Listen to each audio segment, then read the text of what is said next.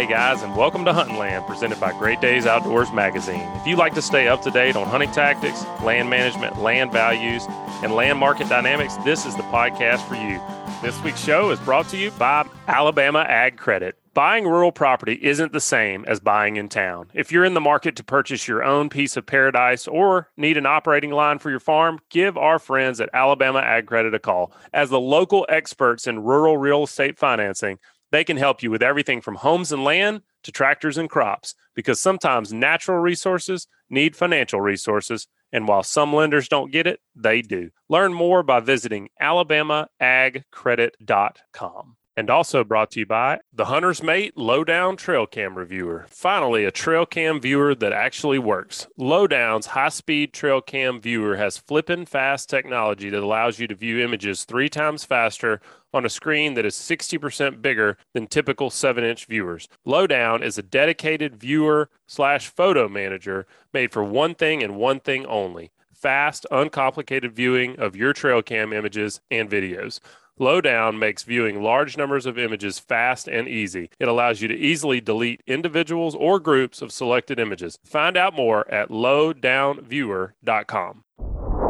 I'm your host, Joe Byatt, here today with my co host, Butch Theory. Today, Butch, we are going to be talking about an area that you really don't think about or hear about too often when it comes to waterfowl hunting. When I think waterfowl, you know, I'm thinking about the, the Stuttgarts and and the like, you know, and, and the Louisiana marsh. I mean, those are just the two places that come to my mind first and foremost. But tell you what, Wyoming is a place that you need to consider if you're thinking about getting into a waterfowl hunt of any kind, ducks and geese coming into this season. Have you been able to hunt that area of the country much at all for anything? So, right out of college, I spent a little bit of time in Cheyenne, Wyoming, whenever I was surveying pipeline. And we had some interesting evenings with some prairie dogs and some very flat shooting rifles on top of trucks. that was pretty awesome. Cheyenne was a very, very, very, very, very beautiful place. But as far as waterfowl goes, no. Prairie dog is the only thing I've ever killed in Wyoming. Coming from the southeast, you get to that part of the world and you feel like you're in outer space, you know, just so much different. That's one Beautiful. of the things I really enjoy about tra- getting to travel a little bit and do a little fishing, do a little hunting is just just seeing the new areas and I think I've said this before, but what's always been interesting to me is it doesn't matter if you go to Costa Rica and go fishing, go Wyoming, go waterfowl hunting, you know, go out west, go elk hunting. You're meeting other hunters and you immediately form a bond and a relationship with yep. those people, just like you know them from back home. It's yep, always been neat, neat, to uh, to see that. No matter where you go, we all kind of share that fraternal bond. And yep. you know, whenever you think about ducks, you, you, you and geese, you start to think about flyways. You start to think about who's got the birds and where are they coming down and you know when are they coming down where's the further cold south it's be cold get, enough oh yeah no doubt you know are we going to get birds this year what's it looking like well can tell you what today we're going to be talking about southeast wyoming and learning if they've got the birds or not and to do that with us today we're talking with peyton spires of 157 outfitters in southeast wyoming peyton you know, when I think about waterfowl, Wyoming's not the first thing that comes to mind. When I think about Wyoming, I think about antelope. Like that's the first thing that comes to my mind personally. But you know, I was up in southeast Montana, just a little north of you guys, last year doing some antelope hunting, and I was amazed at the number of birds coming overhead. Made me want to get get out my shotgun, and I guess you guys are just a little south of there. Is that right? I mean, when it comes to you know waterfowl in Wyoming, are, are, are we missing out? You know, people that have never been to Wyoming don't understand just how many birds we have. Everyone thinks of antelope and elk, the red desert, um, the high plains, but Wyoming's unique in the United States because the hunting is so consistent for the majority of the season. So most of the hunting takes place in the eastern section of the state. There's there's about six counties, and there's only one major water source. That's the North Platte River, uh, it's warm water, so it almost never freezes. And this really consolidates the birds and keeps them relatively easy to pattern. So at the peak of our migration that comes around the holidays, just before Christmas, we might have two, 300,000 birds in the area at one time. And uh, like you were saying in Montana, with all those birds, we get those birds as soon as the front pushes through Montana. So there's a lot of little water sources up in Montana that freeze over with the first cold weather. That pushes them into Wyoming, and our warm waters and cornfields that surround the river will keep them there from the beginning of the season all the way until the end. So it's they really hang around the area for a long period of time, and it's something that's more consistent than most states have in the U.S.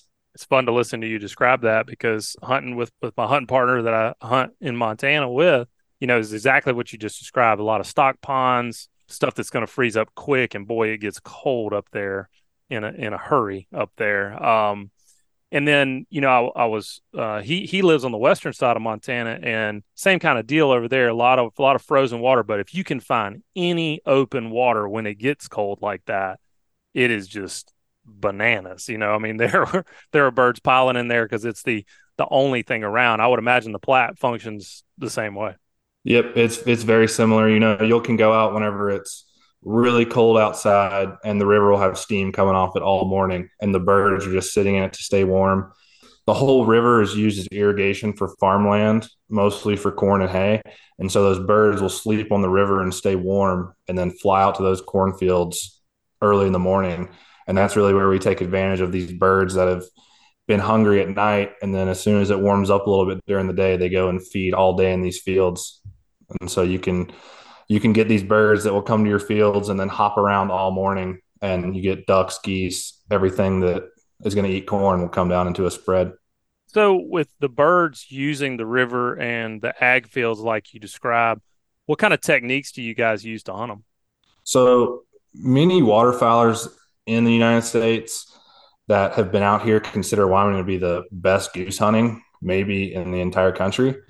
So most of our techniques center around um, goose hunting and goose spreads, and that is usually a dry land hunt. So we will go out and arrange large spreads of decoys between 30 and 80 dozen decoys in a field that birds have been using. And then you can either hunt out of pit blinds or layout blinds. So pits are going to be buried underneath the ground and you arrange your decoys in a way that the birds hopefully will come and land right next to your pits or layouts. So you set out all these decoys in the morning, the birds will start flying, the geese will come in, and then you just have good callers, good hide, good layouts. Does Butch get to like, you know, take a nap in the heated pit blind? I like my naps. while somebody puts out 80, 80 dozen decoys? so, so, so after we put out the decoys, there's usually about you know 30 minutes to an hour before the birds start flying. We have grills underneath in the pits that people will start cooking breakfast and everything. The geese will come in we'll call to them you know the geese out here we don't pass shoot and we don't usually call in these giant flocks like you see sometimes in arkansas. They almost decoy like groups of ducks like three and four at a time and we'll sit right in. And then if we start having duck action coming in the field because the ducks are feeding the same way the geese feed and the ducks will come in there. We can put out some spinning wing, spinning wing decoys, and whenever those ducks see those spinning wing decoys, they think that there's ducks feeding with the geese, and you can decoy ducks right on the pit blind just like you do geese. That sounds pretty awesome, man. Talking about those uh the ducks and the geese that you get flying in. Do you guys get get greenhead mallards just like we do mostly, or what what do you see most of as far as duck and geese?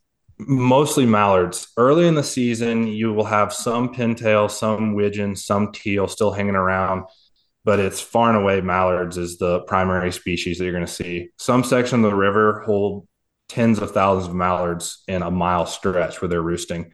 And those birds will lift off and come and fly and usually feed together.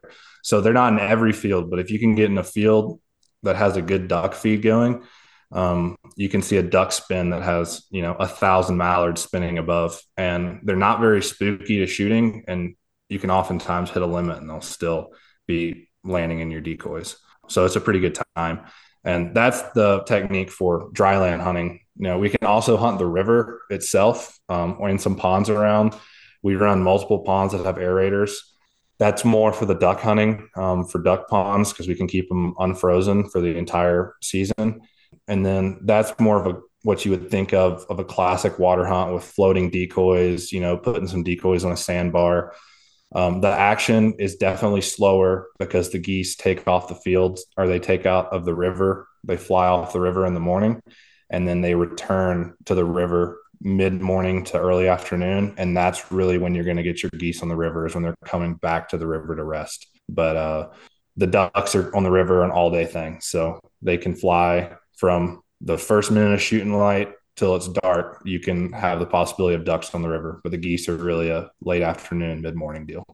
Man, that sounds like fun. Just That going back fun. into some of my memories, some of my favorite duck hunts were those ones that have lasted until midday, Oh, yeah. you know, and just kind of getting Get getting the- a couple get here, the- a couple there, and and talking. Get the and sun enjoying. shining on them big old Yeah. green head. Duck NATO. That's what I need. I need That a duck exactly NATO. I I, I can thinking. probably get my limit if there's a duck NATO above me. You might be able to hit one or two. Maybe. what are the bag limits up there typically?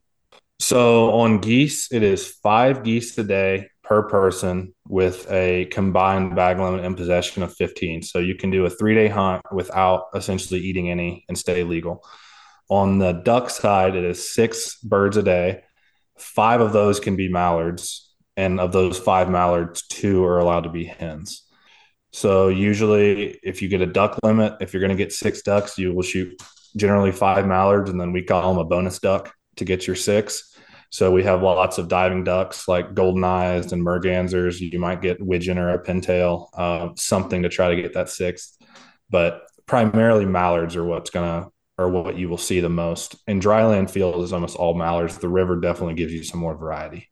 It's a lot of good eats right there, and I bet you those Oh, yeah. birds coming in and just having all that ag around. I bet you they've got some beautiful fat on them. That, that Fat and delicious. Yeah.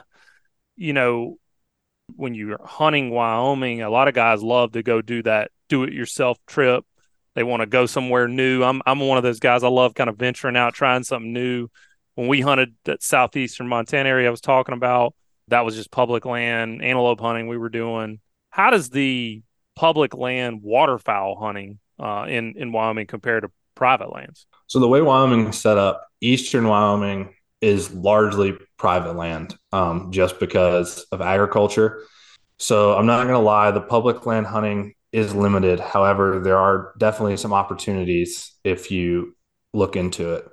So Wyoming has this walk-in hunting program where farmers will put their farm fields into the walk-in program and you can legally go on those and hunt waterfowl. You're not allowed to drive a vehicle, but there's some very good fields uh, for goose hunting that are in the walk-in program. There's a few management areas in eastern Wyoming, Springer, Bump Sullivan, and Table Mountain Wildlife Area are two that come to mind that allow waterfowl hunting and they're managed for waterfowl numbers. And then there's little small pieces of state land and Bureau of Reclamation land that are on the river that you can go and, you know, throw up a duck spread if you want. I don't think it's the best option for someone driving across the country to drive to Wyoming purely for a public land hunt. The opportunities are definitely there if you live a little bit closer, but I wouldn't drive by better public opportunities to come to a place that's limited in options. However, if you find yourself in Wyoming, there are definitely some public land options you can uh, take advantage of. You just have to really get into it and make yourself have a successful hunt. It definitely sounds like uh, the water seems to be key right there. You were kind of keying on the Platte River and why that's so important to why you go, you guys have and hold so many birds. Um, I would assume that would be a huge advantage to private land hunting up there. Anything else that you can think of that would be, you know, why you would choose private over public? So there's definitely advantages of private land hunting. And the first, as far as goose hunting goes, that people really overlook is if you can hunt on private land that allows you to drive a vehicle into a field, you can get a lot of decoys. You can get your blind kind of in the middle of a field. You're not going to be next to a road. And it really helps you put out a more convincing decoy spread. Um, birds don't generally like to land close to where vehicles are driving. So that helps a lot. Also, the private land, the fields that are private are not going to be hunted as much. You know, a private field might only get hunted three or four times a year in a three month season. So if you can get on a private field, um, those birds are not used to being decoyed or called to, and they're more likely to land. You know, if you're coming and you want to try to gain permission, a lot of people will door knock nowadays and look. Um, that's definitely something that you can try to do. Just got to be very big on respect and respecting the landowner. Um, you know, promise to pick up trash and treat their land like you'd want yours to be treated. And then if the landowner says no, then move on to the next because all the farmers talk to each other, and the first one you're rude to is not going to go well. Yeah. I bet I believe that for sure. You know, uh, we were antelope hunting southeast Montana. It was right around middle of October last year, and that's we had some crazy wind days, winds up close to 60 mile an hour, and bunch of birds just moving through the country. Big cold front had come through. And when it comes to Wyoming, a little, little bit further south of there, when does the season typically start and when do the birds typically show up? So I like to break the Wyoming season into like three phases. So there's a very early season that opens September 30th and runs only for about two weeks. This kind of gives the local people an opportunity to hunt those resident birds that have been staying on the lakes. And there's really no birds on the river yet because the water's still high. So really, kind of like you're talking about in Montana, there's going to be some birds on these pothole ponds and things that haven't frozen up yet because we're still talking 80 degree weather. Then that season closes, and the real season or the main season opens up for ducks in early November and geese in later November. There will be some birds in the region that time, but as an outfitter, I do not book any hunts until the December 10th timeframe. By December 10th, we're almost certain that there's going to have been a cold front to push Montana birds down to us. So if I would say when are there almost guaranteed to be heavy amounts of birds in Wyoming, it's going to be from that December 10th period all the way until the season ends.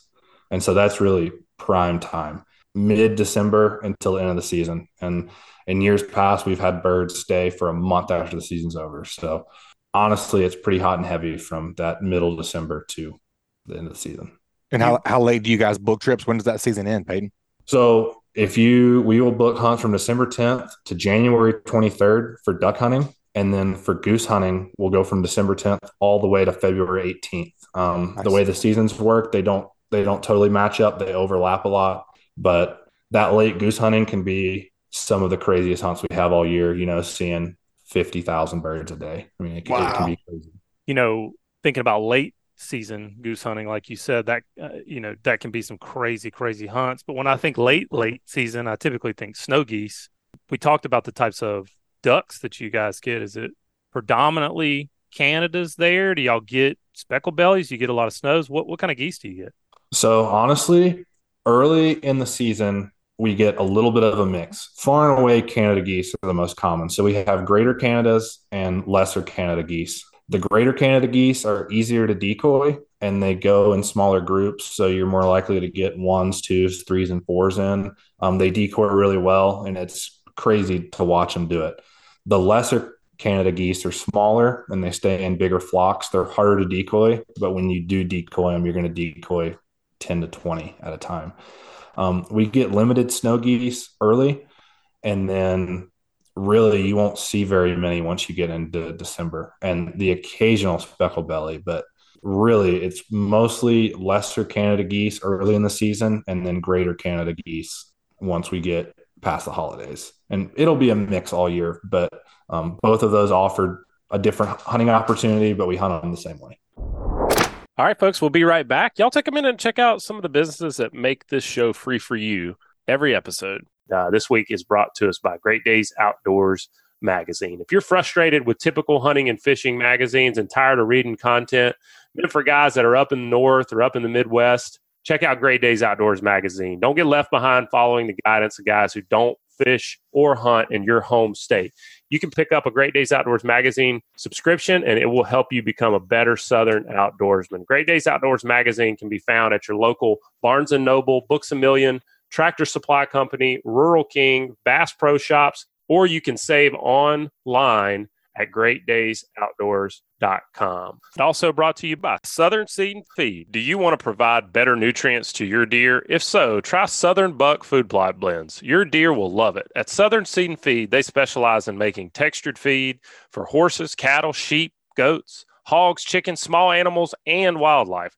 Their products are proven irresistible, scientifically formulated to promote excellent herd health and hunter satisfaction. They supply products to various distributors throughout the South. So visit their website at southernseedfeed.com or call 662 726 2638 to find the dealer nearest you hunting out west for me, I have a love hate relationship with it. I love the hunting and I hate dealing with all the regulations and the licenses. You know, grow, growing up in Alabama where you just go buy a hunting license. Yeah, you buy a pretty license much go. you pretty know, much good. There's nothing really too much to think about. Getting into all the big game draws and doing all that stuff is uh, I'm learning more and more every year, but every year it's kind of like picking up a textbook you hadn't looked at in in a 12 months. So when it comes to ducks and geese, what are the licenses like in Wyoming? Is it is it hard to understand? Or it's pretty straightforward.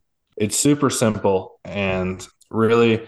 So you have the federal portion, which is just a federal duck stamp. So any any state in the U.S. that you're going to go hunt ducks or geese, you're going to have to have that stamp, and it's good for any state. Besides that, the only thing you have to have in Wyoming is a daily bird small game license. So as a non-resident, that comes in at just over twenty dollars a day. So for a three day hunt, you could buy three days worth for just over $60. And then if you've hunted in another state, you already have your duck stamp. If not, you can buy a duck stamp online or at any post office. And that is all the money that is involved with licensing. So less than $100 for a three day hunt and licensing. You can log on, make an account in about three minutes on Wyoming Fishing Game, buy your licenses and print them out and there's really nothing else to it. Very simple. Uh, and as far as regulations go, straightforward, easy to understand, pretty much like how it goes anywhere else. Hey, you know, easy is good. I grew up in South Alabama. You know, we need to, we need we easy need instructions. Yeah. If I, if I, buy this, can I kill this? That's what right. I need to know, basically. Big game out here, totally different ball game. Yeah, but waterfowl is pretty easy. Keep your shotgun pointed in the sky, and you'll be in good shape. That's right. Man, well, let's talk about you guys a little bit and, and just the out, outfitters in general. You know, whether it's hunting with you guys or or hunting with any outfitter, and really just just hunting with waterfowl out, outfitters in general, anywhere you go. What are some of the questions people can ask? How can people really ensure that they're they're choosing a good outfitter? You know, do you have any tricks to that? I mean, obviously you're gonna you, you want to promote yourself, right? But at the same time, like what I'm really looking for here is what can people look for in outfitters to know that they're getting a quality product, whether it's with you guys or somebody else altogether? And what are some of the things that people people may not even be thinking of that, that you can give them, you know, they can see around corners to maybe not have a bad experience? Yep. So uh, there's a lot of there's not a lot. There's a there's a decent amount of outfitters in Wyoming, and they all provide something different. You know, at the end, all outfitters can kill birds, and all outfitters have the ability to give you a pretty good hunt but hunters should pick an outfitter that provides what they want out of a hunt, not just a hunt. So some outfitters specialize in like duck only, some will do goose only. Um, we will do a mixture of both. We're goose first just because that is the most consistent and that's what our clients have the most fun with. But like if we think we can hunt ducks, like we're going to hunt ducks. Some outfitters will have pits in the ground. So we run all heated underground pits in, in fields uh, and then blinds on the river some outfitters are going to you know go around and look for birds and fields the night before and then go put layouts. So that's going to be a lot colder. You're kind of on the ground. And then just kind of what it includes. So some outfitters are going to you know have you meet at a gas station take you out to hunt you're going to have a good hunt and then you go back and stay in your hotel um, until the next day. And then the way we operate is we provide pretty much everything. So like you show up you stay in our lodging, you use our guns, ammo, unlimited ammo, and then once the birds are you know taken for the day, we take them to a bird processor who is licensed to clean birds in Wyoming, and whenever she does that, they are given back to you in vacuum sealed packages, already cleaned and flash frozen. So you don't have to worry about keeping a wing attached to a breasted bird and then taking those back home. I would ask your outfitter you know what what does the pricing include? What does a day-to-day hunting look like? What are the staying accommodations? You know do i have to bring my own guns and ammo? You can you can do anything from just literally hunting and staying at a hotel to the way we operate which is it includes pretty much everything. We tell people just show up with warm clothes and a good attitude and we're going to have a great time. Man that's uh that's interesting to hear you say that you provide guns and ammo because I kind of see that. so much easier to get there. I would think, especially if you're going to fly. Not having to deal with that at the airport is a is a big bonus for me. The other bonus for me is that when I miss, it's totally it's not my fault. fault. It's definitely like, your gun for sure. I, I, I mean, I'm not used to this gun. it's it's. I mean, there's something wrong with it clearly. So that's a good thing. Yep, and we we learned through the guns and ammo thing. A lot of people don't want to check guns at airport and then don't want to fly with ammo. It's just such a headache. And also people that are not used to hunting these geese the way we do, you know, they don't have ammo worked up with the correct choke and the correct gun. So whenever they come in, we have our guns patterned with the right chokes with our favorite ammo. I mean, you can pick it up, and we just have years of experience using these setups, and uh, they work really well. And we provide, we can, we've got all brands of guns, different calibers, so we can That's really really, cool. do what our clients want. Yeah, well, speaking of that, I, anytime I get whether it's a an outfitter, a fishing guide, when I get somebody that's spending that much time on the water in the field, I love to ask them gear questions because you've had a chance to really see a bunch of different possibilities, a bunch of different scenarios, a bunch of different setups, what works, what doesn't work. Tell me what's the best shotgun? Like, what do you guys like to put in the hands of your clients for the type of hunting that you do and why? So for me, I was always personally a Beretta guy. I love Beretta shotguns. And I learned really quick that a lot of clients think they're too thick to hold and shoulder. So now we run a total mix of shotguns. I personally would say the best shotgun is the shotgun that you like. And with clients, that's always something different. So I will run Berettas, Franchi, Weatherby, Winchester, Mossberg, Benelli. We have everything. We have a couple of every kind of gun, and people generally will just pass them around, pick what they like, and everyone's happy. I think any shotgun realistically will work as long as it's going to be reliable and will work in the cold and cycle. We like 12 gauge, three inch is our preferred, you know, shell size and caliber but we will go down to 20s. We have a couple 20 gauges whenever we have smaller statured people and uh, a lot of wives that come out with their husbands like to shoot 20 gauges. So we have a couple of 20 gauges and, and, you know, the 12, 13, 14 year old clients we have will oftentimes use a 20 gauge and they all work. It's just less BBs in a shell. That sounds awesome, man. I kind of like the. It of kind of sounds like even Joe could go up there and kill a duck or a, or a goose. Sound like you got it all set up. You got a 10 gauge? Uh, I mean, I might need need all the shots. Well, man, you mentioned a little bit there, Peyton. It's obviously Wyoming. It's going to be much colder than it is in Alabama. What are some things that we definitely should not show up without, and kind of what can we expect a little bit here? You know, whenever it's quote cold in Alabama, you know, we're bundled up in the morning, but by 9 a.m., we're in t shirts. So, kind of walk us through what we can expect and what we should not show up without. What are you going to have to have in the field? You know, people really overhype the coldness of our area of Wyoming. So our area of Wyoming is actually the lowest elevation in the entire state. It's only about 4,000 feet elevation. So it's not really that high. And we have the mildest temperatures in the entire state. I would say on an average hunting day, like a true average, it's going to be around 15 to 20 degrees outside.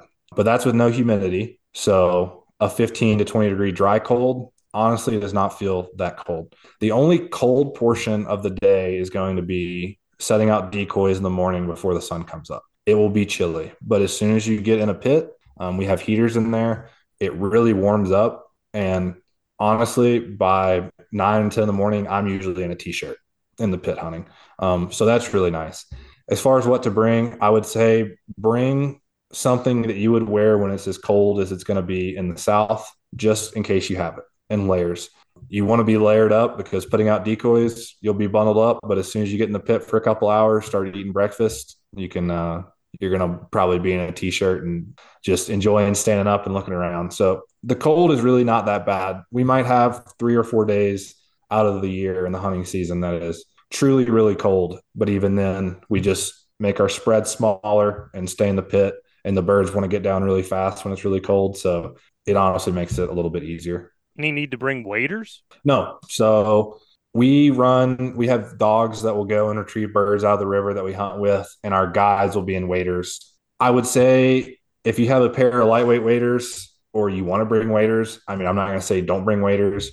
Most of our hunts occur over dry land. We will have some water hunts, but the dog is going to be doing most of the retrieving in the water and there won't be walking across the river. So I don't require waders. If you want to bring waders, we definitely would use you if you had waders and we're hunting water to go put out decoys, but not like a requirement. And we don't tell clients to go like buy waders or anything for a hunt. Um, realistically, we just our guys are going to be in waders and they do most of the retrieval. The clients don't generally leave the pit or the blind for any reason.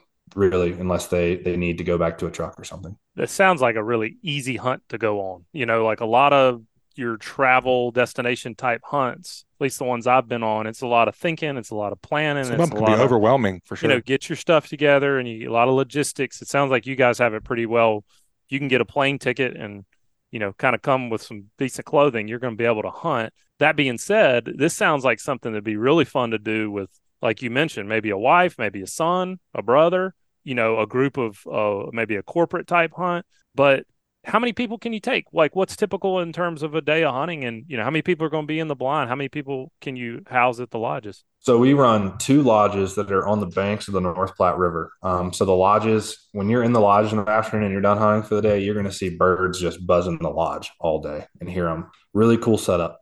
So we have one that we call the main lodge, and it can house up to six people. It has six separate beds and two bathrooms is about 4,000 square feet. Very nice location. And the secondary backup lodge will house up to four people. Also, very nice right on the river. So, we could take theoretically 10, 10 people at a time. If you wanted to, to book a big group, we could take 10 people between the two lodges. The way the pits are set up is they have six holes that are cut in the top of them. One is used for the guide to call and then call the shots, and five are for clients to stand up and shoot out of we can fit more than five people in the pit, but someone would just have to switch off on a gun. So what we usually do on big groups is we'll run two pits, we'll run five in both pits, and one will have one guide, and then we'll tag team with two guides in the second pit. So we could take a group up to 10 and we would hunt two separate locations. You know, the clients can mix and match who they want to hunt with on what day.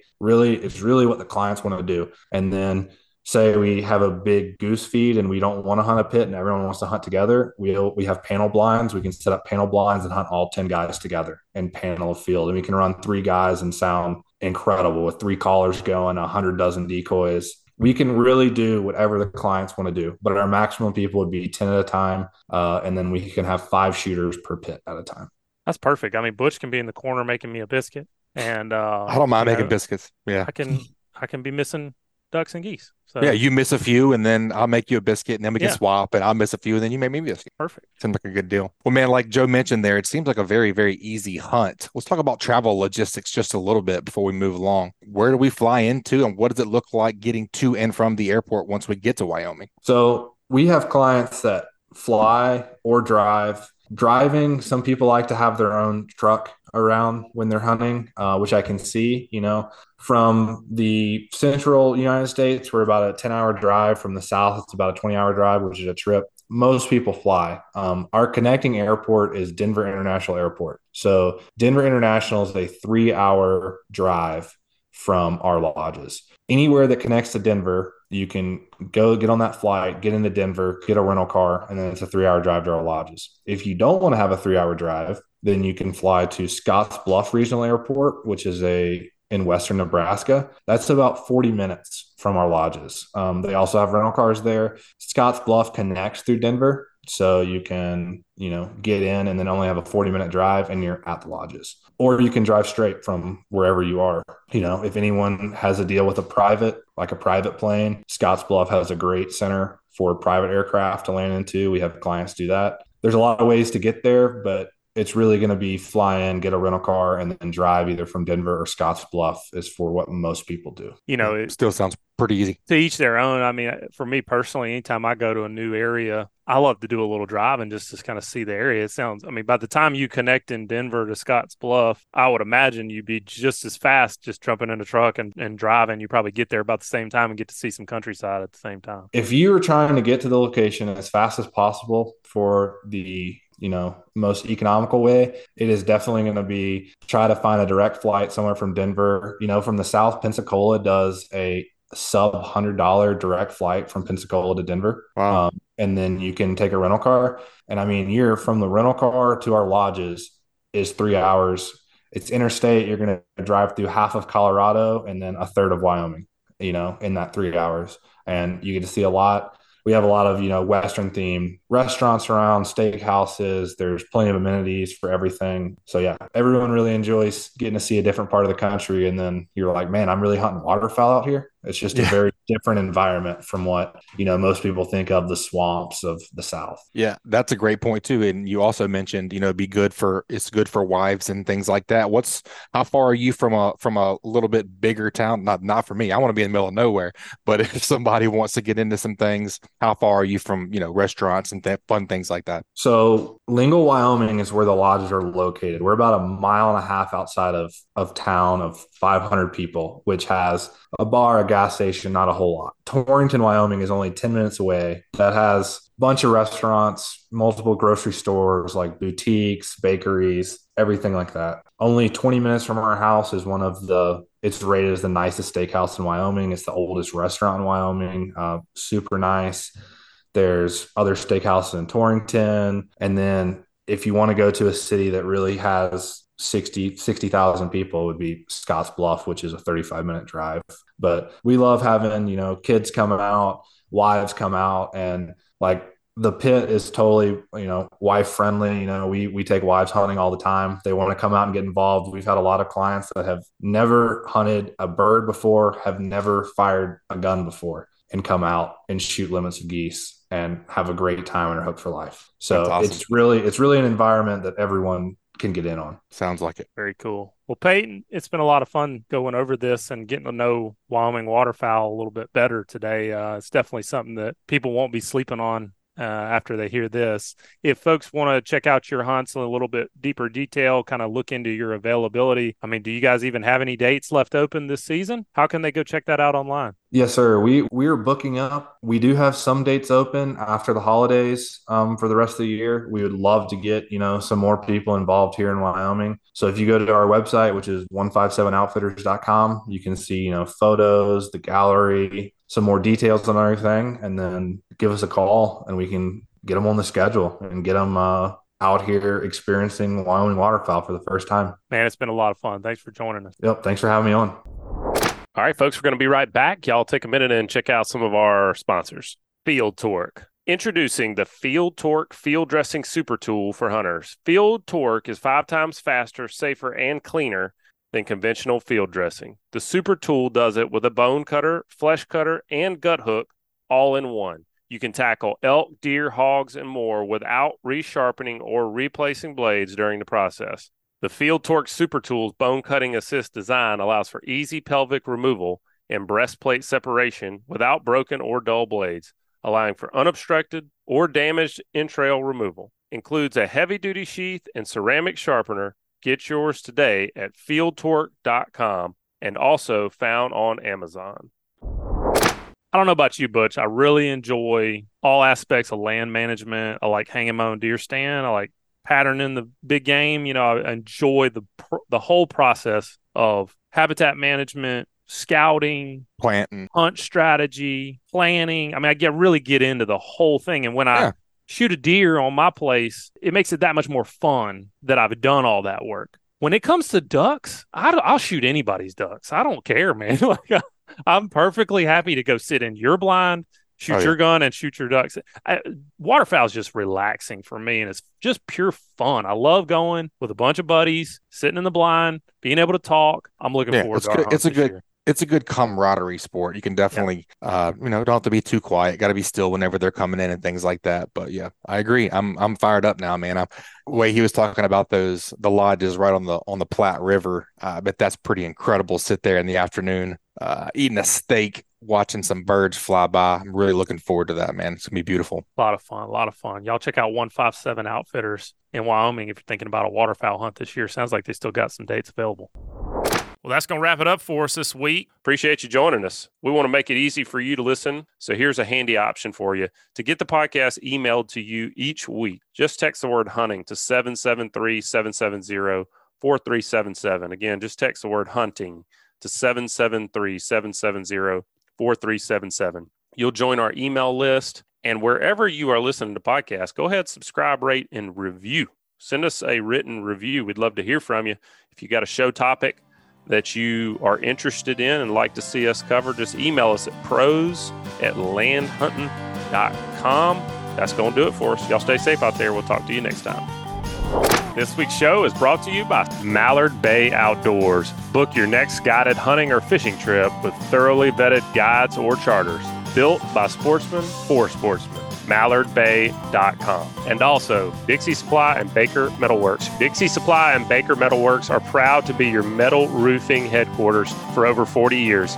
They now have eight locations to serve you. Dixie Supply and Baker Metalworks, your metal roofing headquarters, and also by Bucks Island Marine. Bucks Island is a full service facility that sells new and used boats and motors. Visit them at 4500 Highway 77, Southside, Alabama, or give them a call at 256 442 2588. And also brought to you by Alabama Ag Credit. If you're in the market to purchase your own piece of paradise or need an operating line for your farm, learn more by visiting alabamaagcredit.com.